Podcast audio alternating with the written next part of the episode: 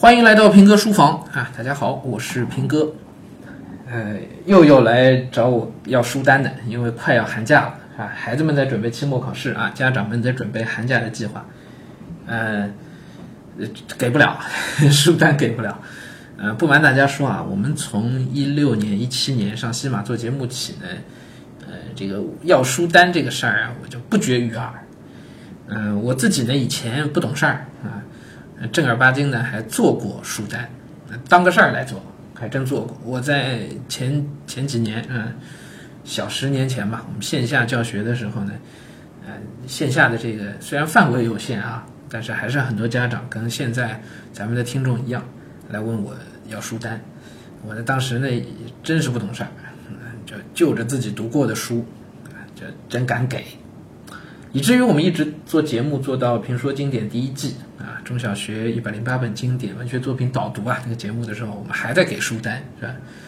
可是呢，我差不多也是在一一四一五年那个一五一六年那个时候，我差不多意识到一点，就是书单呢是不能随便开的。为什么呢？因为每一个人的这个差异，个体的差异啊，太大太大了啊。而我自己呢，时间有限，精力有限，能力有限，读过的书更是有限。以我这个浅见去斗胆给孩子们开书单，那并不是一件特别合适的事情。客观来说是这样，虽然读的书比孩子们多，是吧？但是未见得我推的呃就那么全面，一定会有遗漏，遗漏掉的可能是好东西。那如果大家就是就着我们的书单去找书呢，嗯，现在我想想觉得其实不那么合适。更何况给书单呢，呃，应该来说男女要区分，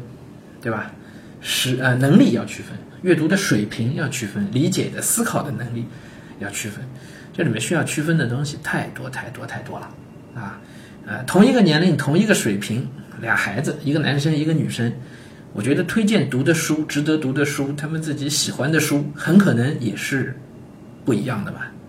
对不对？所以我们之前最早我做书单，我是做过男女的这个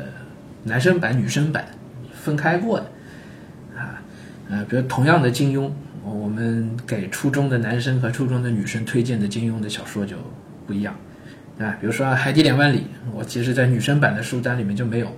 但是小学版的男生的书单里面当时就列了啊，呃，性别的差异其实在阅读当中，呃，还是还是挺明显的一件事情。那再加大家的这个能力不同、水平不同，同一个年级的同学可能阅读的水平差异非常之大，是吧？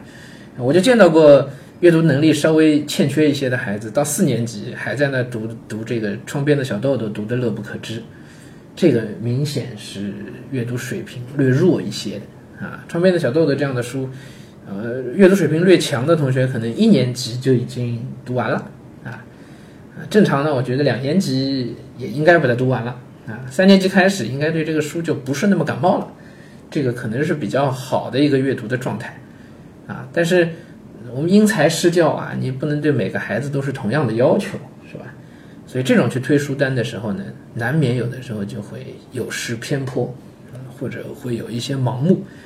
所以呢不太好。所以综合这些因素去看呢，就觉得现在给大家推一份完整的书单出来呢，真的不是一件太合适的事情，嗯，但我们老的书单呢，我觉得还有价值，就大家可以用，用来干嘛呢？参考，用来参考，大家不妨说可以多找一些各类老师推荐的书单，然后作为一个参考，自己去买书的时候呢，家长有时间可以自己把这个书拿过来看一看，看看是不是适合你们家孩子，啊。呃，我不敢说包罗万象，但是我敢说的是，我们给到的书单里面啊，那份老的那份书单里面，肯定书单里的书一定都是好的，这个我是敢保证的，就一定是值得孩子们读的啊，一定是呃，而且是这个从阅读时间的投入上来说，投入产出比还是比较高的，也应该是孩子们都比较有兴趣的啊，这个我们是呃敢说的啊，嗯。但不能只按照书单选书，怎么选书呢？我是建议家长们啊，要临比如说放寒假、放暑假之前，还是可以带着孩子们呢到书店去，啊，当场找书翻一翻，啊，不要怕这个就半天的功夫呗，是吧？现在老想着网上买，网上买。有些书你图个便宜，你你确定这是本好书，比如你四大名著，那四大名著的版本基本上就是人民文学的版本，这个是到现在为止脚看最清楚的一个版本，对吧？比较标准版的。那这类书你可能网上买就网上买。那至于孩子的那些个书啊，还是建议大家到现场去，啊，到图书馆去，啊，到到到到书店去。你去了以后呢，孩子比如喜欢这个书，家长买之前拿来过个目看一看。如果你把这本书随便翻到一页，读那个文字，你觉得你们家孩子写作文要是往这个方向写，他他的文字写出来跟书上这个感觉差不多，你觉得这是不错的文章，那么这书可以买啊。那如果说这文字读下来你都觉得太普通太普通了啊，比如说翻一页你都找不到一两个成语，是吧？那对你你就应该能想象了，我们家孩子作文要写到这样的话。肯定也得不到高分，不能算是一篇好的作文，是吧？如果是这种呢，我就不建议大家再花钱买这个书了，啊，那这其实是一个很简单的标准，就是从文字的角度去看，家长们来看这文字好还是不好。好的文字本身是有这种魔力的，它是可以把人吸引住，啊，我们都能够明显的感觉到。不要说家长们，孩子们也有明显的感觉。嗯，呃，我之前线下教学的时候。应该是某一年的我们暑假的集训课上，啊，我既选了马小跳啊《笑猫笑猫日记》的一段文字，也选了《男生甲》里的一段文字，这两本书大家应该都知道，对吧？啊，都有大概两页两页多的篇幅吧。两段文章都是带着孩子们课上逐字逐句我读，一边读一边讲，就这么顺下来的。笑猫那一篇呢？从头读到尾，我都挑不到值得我讲解的地方，因为太直白了。两页读下来没找着一个成语，哇，就就读完就好了。孩子们嘻嘻哈哈图一乐，完了。哎，我什么都讲不出来。可同样，男生甲里，啊，那一页上面就至少四五个、五六个成语一定是有的，每一页上，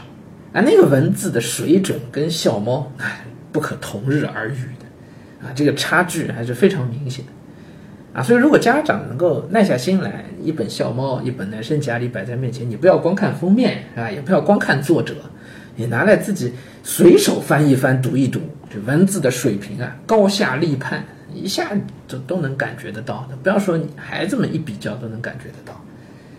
啊，所以这样选出来的书呢，可能对孩子帮助也会也会更大一些。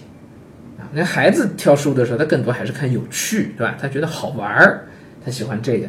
那你要说好玩儿，那不如看电影去，不如看电视连续剧去，综艺节目那可好玩儿呢，是不是？啊，既然是看书，我觉得文字的水准，嗯，可能还是一个一个硬性的标准吧。啊，好，这个是关于选书的事儿啊，也是关于书单的事儿。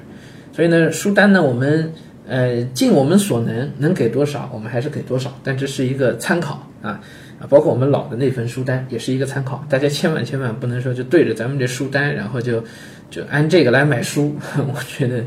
嗯，可能就不太合适了。好，今天我们就先聊到这儿啊，呃，预祝各位同学期末考试取得好成绩，也预祝各位家长呢